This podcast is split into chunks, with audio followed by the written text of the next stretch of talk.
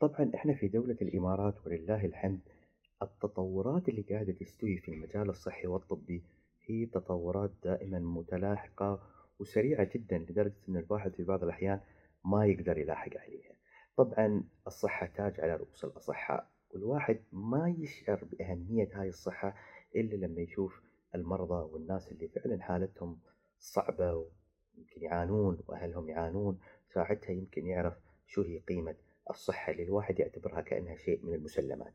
طبعًا في دولة الإمارات العربية المتحدة كان في عندنا يمكن سنة 2016 ما كان في قانون ينظم عملية التبرع بالأعضاء، لكن ولله الحمد آه، صدر القانون رقم 5 لسنة 2016 آه، من سيدي صاحب السمو مرسوم قانون من سيدي صاحب السمو الشيخ خليفة بن زايد الله يحفظه ويطول بعمره بخصوص تنظيم عملية نقل وزراعة الأعضاء والتبرع بالأعضاء.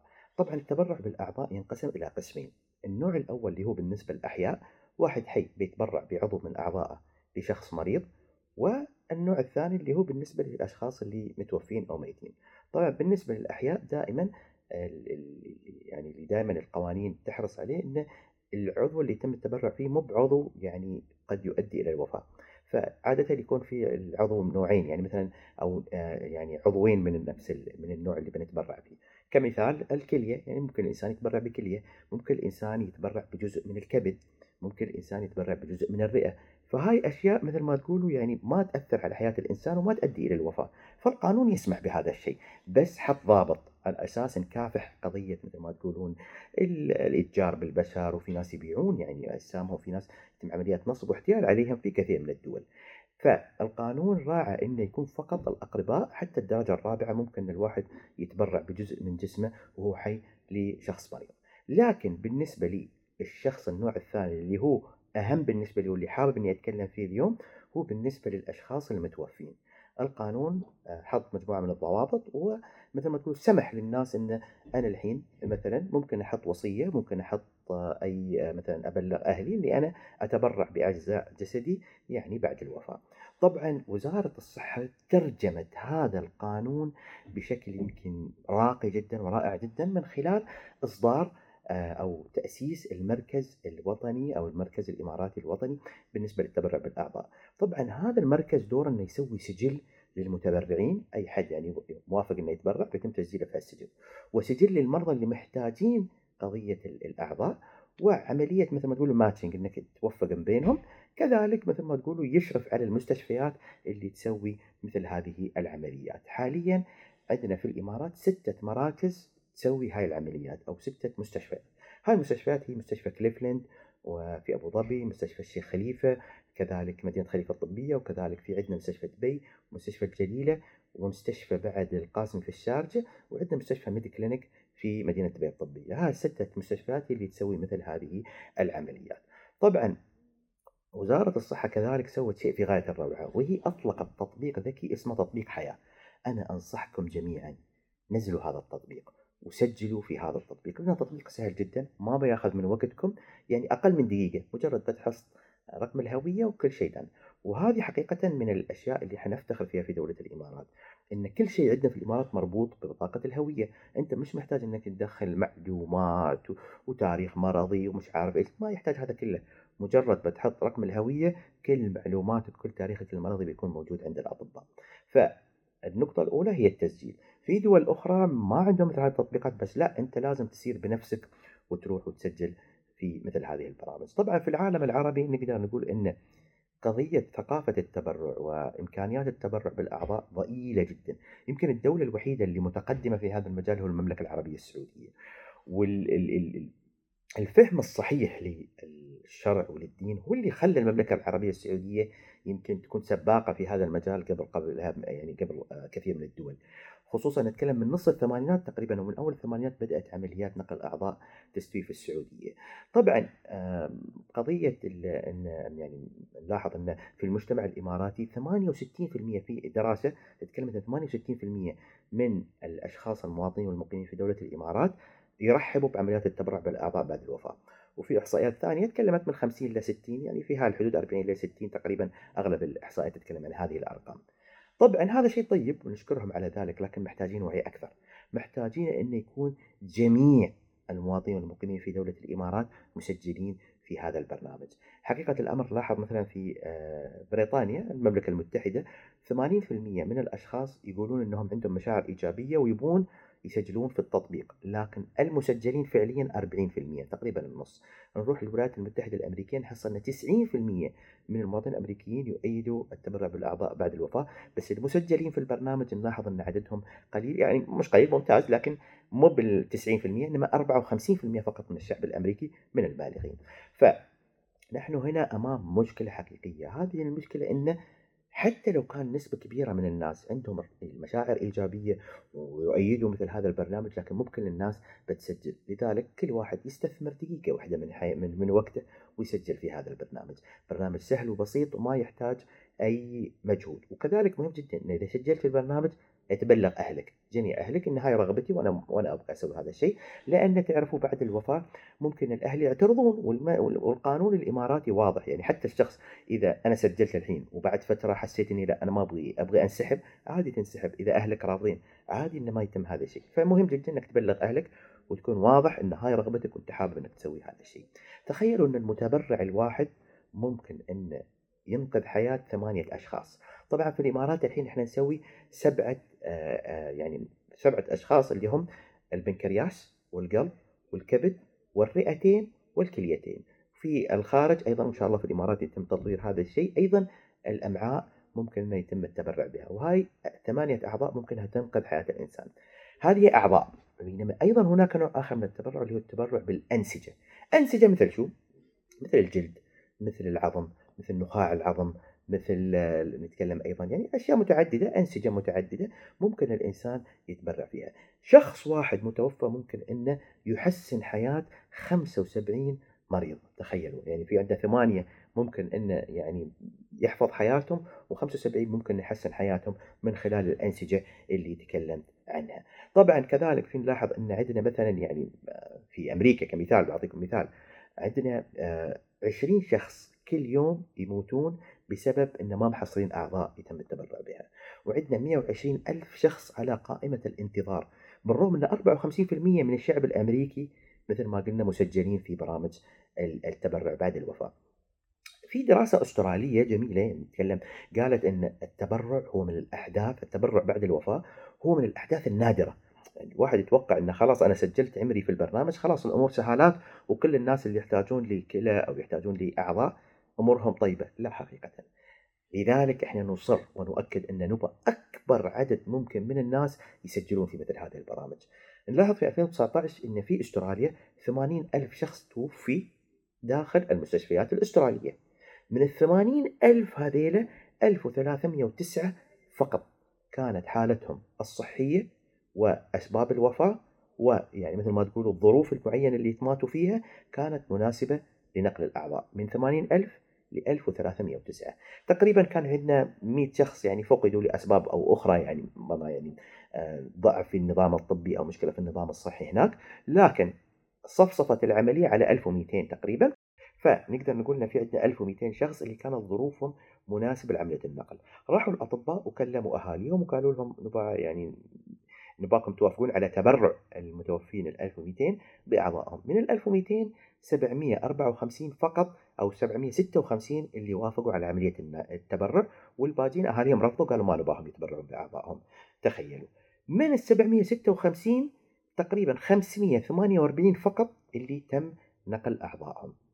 فقط. ليش؟ لأن في عندنا 208 يمكن كانت آه، ظروف لوجستية ظروف كذا ما حصل المتبرع أو مثلا الشخص المريض كان في مكان بعيد والمتبرع في مكان قريب.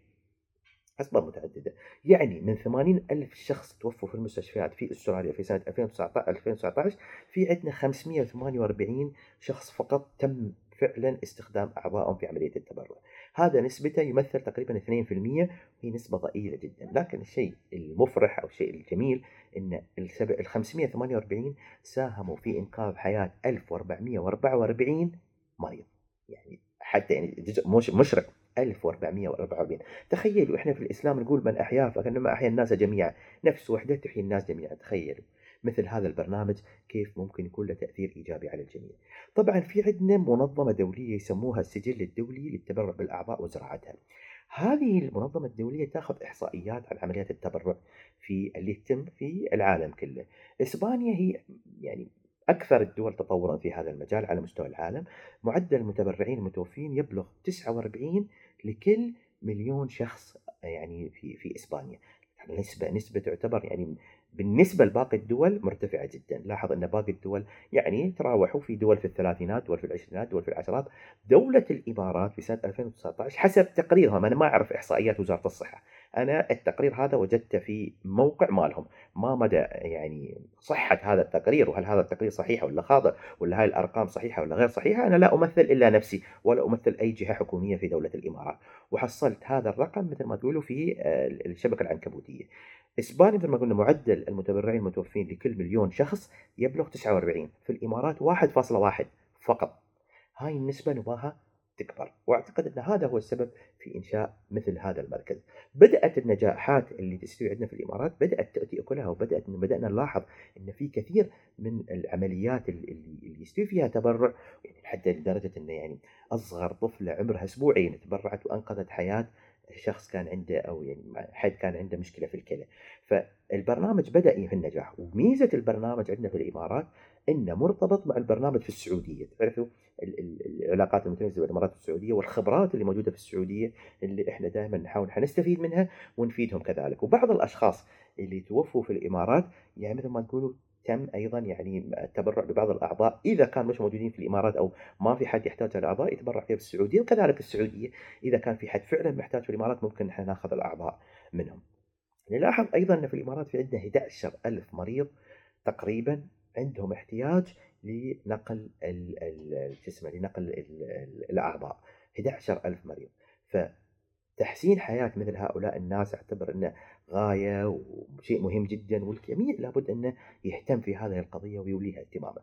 أعتقد إن المسؤولية في هذا المجال متوزعة علينا جميعا، أفراد، مؤسسات حكومية، مؤسسات تعليمية، مؤسسات دينية، الجميع كل الفئات المجتمعية لابد أنها تدلي بدلوها وأنها تشجع وتدعم مثل هذا البرنامج يمكن في السابق كان عندنا بعض المشاكل يمكن الناس الكبار بس يلحقون أتذكر في الثمانينات والتسعينات لما كان يطرح مثل هذا الموضوع للنقاش كان محل يعني مثل ما تقولوا استغراب واستنكار وكذا ما كانت الصورة واضحة.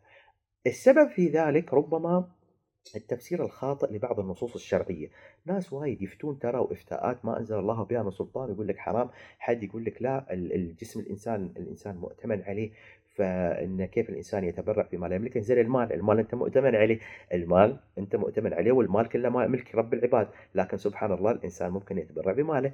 والجهات أنا لا أفتي طبعا لكن أنقل فتاوى الفقهاء. دور الفتوى في الجهات المعتبرة في المملكة العربية السعودية وفي دولة مصر الشقيقة والأزهر وفي دولة الإمارات العربية المتحدة دور الفتوى جميعا أفتت وأثبتت بما لا يدع مجال للشك أن التبرع بالأعضاء حلال ولا يوجد فيه أي مشكلة بل بالعكس يندرج تحت باب البر والأعمال الخيرية اللي ممكن الإنسان يسويها.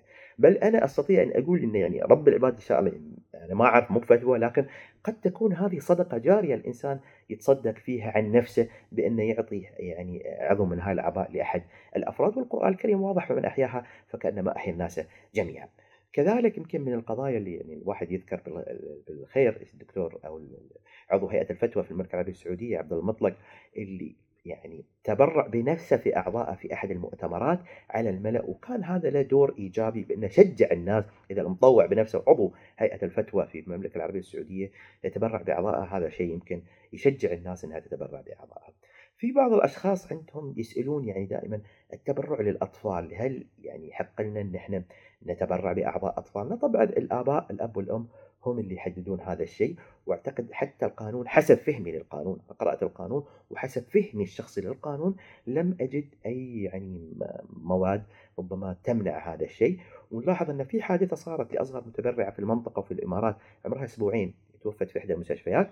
والديها أصروا أنهم يتبرعوا بأعضائها وتم التبرع بكليتها لشخص محتاج إلى الكلى. فالتبرع بالنسبة للأطفال شيء إيجابي وأنت جالس يعني سبحان الله يعني الحياة تستمر وبالعكس أنت من الأحياء كمان كمان ما حيا الناس مثل ما قلنا طبعا من الأمور الأخرى اللي كانت جدا مؤثرة لي يعني هل أنا الحين إذا مقدم على برنامج التبرع بالأعضاء هل الدكاترة بينقذوني؟ هل يعني بيهتموا فيني نفس ما يهتمون بأي شخص عادي؟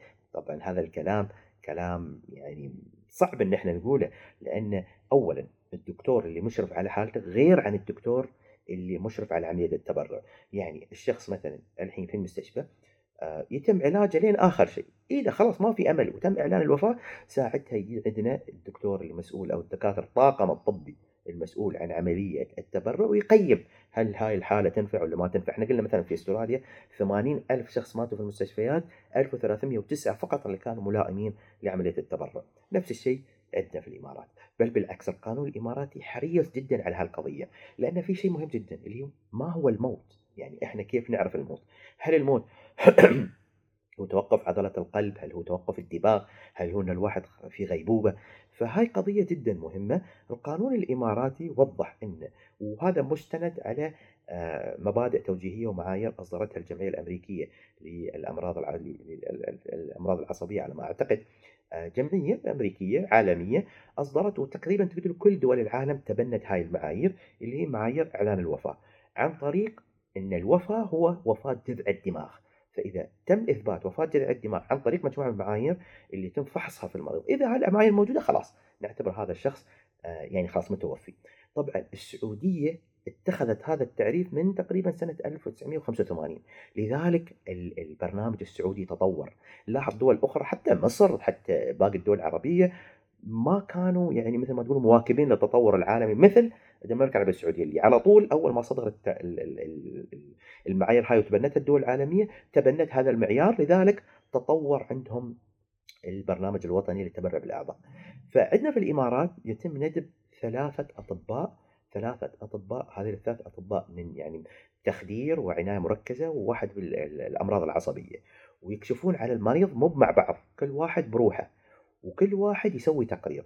وما بين كل واحد والثاني ساعتين. يعني الأول يدخل الدكتور الأول عقب ساعتين الدكتور الثاني عقب ساعتين الدكتور الثالث. ويسووا تقارير. التقارير هاي تروح للجنة. إذا الثلاثة قالوا هو فعلا متوفي خلاص يتم إعلان الوفاة. إذا واحد منهم قال لا قال شاكك قال كذا لا. نوقف هاي اللجنة كلها ونجيب لجنة جديدة هذا مو بسبب الشك لكن هذا زيادة في الحرص إحنا ما نبغى يعني حتى أي خطأ صغير يكون موجود وهذا يمكن أفضل الممارسات على مستوى العالم ما وصلت إلى ما وصلنا إليه في دولة الإمارات. فقضية إن الواحد يكون خايف من إن لا يمكن أنا مو ميت ويتم إعلان وفاتي لا هذا كلام غير صحيح. آه، قضية مهمة الناس تخلط ما بين الغيبوبة وما بين الغيبوبة العميقة وما بين الوفاة الدماغية أو وفاة جذع الدماغ. هذه مبادئ مختلفة. الغيبوبة هي مجرد أن الواحد يعني حتى النوم قد يكون نوع من أنواع الغيبوبة. الغيبوبة العميقة هو الشخص اللي ممكن يستمر لأيام وشهور وهذا الشخص ما يكون متوفي دماغيا. هذا الشخص ممكن يرجع للحياة مرة ثانية عادي وتكون الأعضاء فيه شغالة وجزء أهم شيء جذع الدماغ ما يكون مات. لكن الوفاة الدماغية مختلفة. الوفاة الدماغية يكون فيها مثل ما تقولوا 100% الشخص هذا متوفى. نلاحظ أن الشخص اللي في غيبوبة عميقة أحيانا تستوي له حركات لا إرادية حركات حتى يعني حتى إحنا نعرف لما يكون واحد في غيبوبه الناس تقول لك تحرك ما تحرك كذا. الشخص اللي في الوفاة الدماغية شيء مختلف والمعايير واضحة في التفرقة ما بين الغيبوبه والغيبوبة العميقة و آه، الوفاة الدماغية أو وفاة جذع الدماغ. فهي قضية أبدا لا نحاتي عنها أو نفكر فيها. كذلك شيء مهم جدا الناس الكبار في السن. البعض يقول لا أنا ريال كبير في السن أعضائي غير ملائمة وغير مناسبة ويمكن يعني تضر الشخص اللي أتبرع له. طبعا هذا كلام كله غير صحيح. حط نفسك في لستة المتبرعين و عندما يتم الكشف يعني لا قدر الله بعد الوفاة بعد عمر طويل يتم الكشف على الشخص المتوفى والدكاترة يحددون هل أعضاء مناسبة للتبرع ولا لا. قد يكون عضو غير مناسب لكن قد تكون في أعضاء أخرى أو أنسجة أخرى مفيدة لعملية التبرع. فهي قضية مهمة جدا. كبار السن لا يوجد أي عائق من تسجيلهم. الأطفال لا يوجد أي عائق من تسجيلهم. جميع المجتمع لا يوجد أي عائق من تسجيلهم. حتى المقيمين إذا حد يحب أنه يسجل يا أخي سجل. يعني سبحان الله إذا كملت وعشت في الإمارات وقاعد لا قدر الله يعني بعد عمر طويل توفيت يمكن يتم هذه العملية. لكن إذا الشخص حتى مثلا سجل في الإمارات وبعدين رجع لبلاده أو هاجر بلد آخر ما في مشكلة. القانون لا يلزمك بأنه لازم تتبرع. أو خلينا نقول أنا سجلت في التبرع. ولسبب أو لآخر أبغى أتراجع عن هذا الشيء. بإمكانك التراجع القانون لا من ما يجرمك إذا تراجعت عن هذه القضية. كذلك المرضى. في ناس وايد عندهم وأنا سألت هذا السؤال من بنت أختي يعني سألتني وقالت لي يعني الشخص اللي فيه سكر مرض السكر أو مرض الضغط أو أمراض القلب أو يعني في أمراض مز- مزمنة. هل يقدر يتبرع ولا لا؟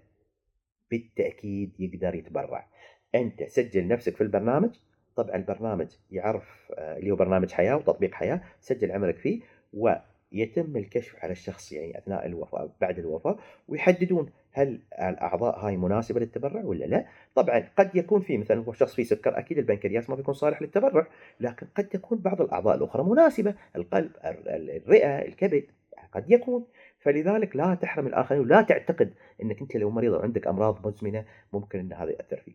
بل بالعكس يمكن عندنا في الإمارات هذا الشيء غير موجود لكن في دول عالمية وجدنا إن حتى الأشخاص اللي فيهم فيروس نقص المناعة المكتسبة الايدز يتم يعني التبرع ممكن إنهم يتبرعون لأشخاص مصابين بالمرض، يعني شخص فيه مصاب بمرض الإيدز يتبرع لشخص مصاب بمرض الإيدز، مو بشخص طبيعي يصاب بنفس المرض، ففي بعض الدول تسمح بهذا الشيء، عندنا في الإمارات القانون ما يسمح بهذا الشيء، بس الفكرة في الموضوع إن بغض النظر شو كان المرض اللي تعاني منه سجل في التطبيق. هذا بيفيدك. طبعا الأعضاء كلها اللي يتم التبرع فيها للأشخاص هي آمنة 100% تم عمل جميع الفحوصات عليها الأمراض المزمنة الأمراض المعدية مدى ملائمة الكذا.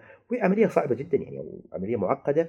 واللي عيبني في وزارة الصحة ووقاية المجتمع إنها اهتمت أيضا بتدريب الكوادر ال- ال- البشرية. فعندنا 1800 شخص في دولة الإمارات تم تدريبهم وإرسالهم في بعثات وحتى في تعاون ما بين الإمارات وما بين معهد مشهور لزراعة الأعضاء في مركز مشهور لزراعة الأعضاء في في إسبانيا اسمه DO T أو DCT على ما أعتقد ويتم تدريب العاملين على هذا الشيء هناك. كذلك آه، ناس يقول لك يعني أنا الحين بي بحط نفسي في قائمة التبرع يمكن يأخذون أعضائي يعطونها للأغنياء ويعطوها للمشاهير طبعا لا تحاتوا أبدا من هالقضية. عدم تبرعك يخلي الناس الأغنياء يسافرون دول تعرفون الدول اللي الناس تسافر لها ويروحون يشترون بفلوسهم الأعضاء. وطبعا هذه تجارة بالبشر وشيء مرفوض جملة وتفصيلا لكن كل ما الإنسان سجل في مثل هاي البرامج البرنامج الوطني في دولة الإمارات ما عنده أي اعتبارات للشخص. هل أنت غني؟ هل أنت فقير؟ هل أنت مشهور؟ هل أنت مو مشهور؟ هل أنت مسؤول؟ هل أنت غير مسؤول؟ لا يوجد أي اعتبارات لهذه القضية.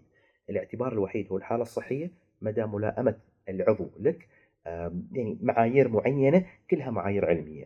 طبعا لا يوجد أي أشياء تتعلق بالعرقية وما العرقية والديانة وهاي الأمور كلها بالتأكيد يعني ما نحطها في الحسبان. أهم شيء هو مدى ملائمة العضو للشخص وهل هذا الشخص ملائم لمثل هذه العملية ولا لا.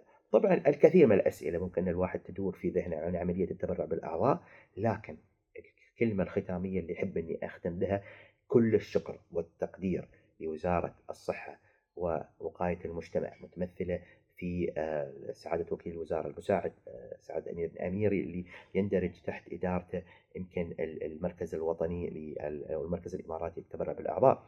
فالجهود اللي يقومون بها حقيقة جهود جبارة جهود تستحق أن إحنا نرفع لهم القبعة ونشكرهم كل الشكر على جميع المجهودات. وطبعا في جهات أخرى في دولة الإمارات قائمة وفي لجان وطنية.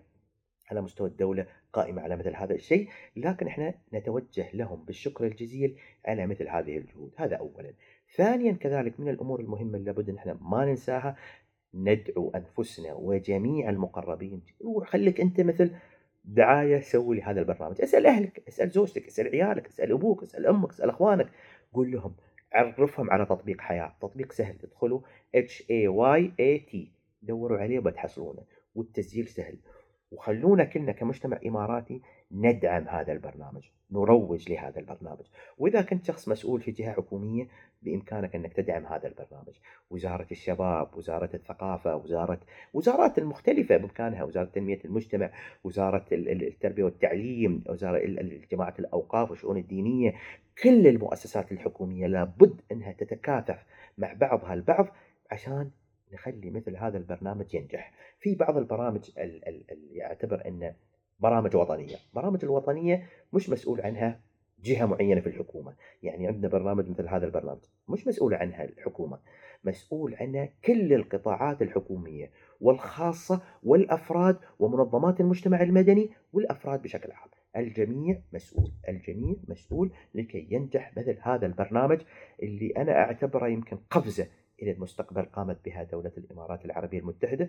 وإحنا كأطباء مجتمع وصحة عامة وايد مهتمين في مثل هذا العمل لأن إحنا دائما مؤمنين أنه آه، يعني خصوصا حسب آه، ميثاق أوتاوا اللي تم سنة 86 إنه مهم جدا للحكومة أنها تصدر public health policy اللي هي آه، سياسات الصحة العامة، لكن الأهم من ذلك هو تمكين الأفراد إنهم هم يقودوا العملية الصحية، تمكين المجتمعات إنهم يسوون بيئة داعمة للعملية الصحية، وهذا اللي نحتاجه، الحكومة ما قصرت، سوت لنا القانون، سوت لنا المركز، سوت لنا تطبيق، سوت لنا آه، دربت العاملين في المجال الصحي، آه، افتتحت أو اعتمدت مراكز مرخصة لعملية نقل الأعضاء، هني الحكومة سوت اللي عليها. الحين هي دورنا كأفراد مجتمع وكأعضاء فاعلين في هذا المجتمع. عيال زايد دائما واثقين فيهم إنهم قدها وقدود وقدها المسؤوليه ودائما فعل الخير يمكن مخلف علينا وجزء من تركيبتنا. بارك الله فيكم.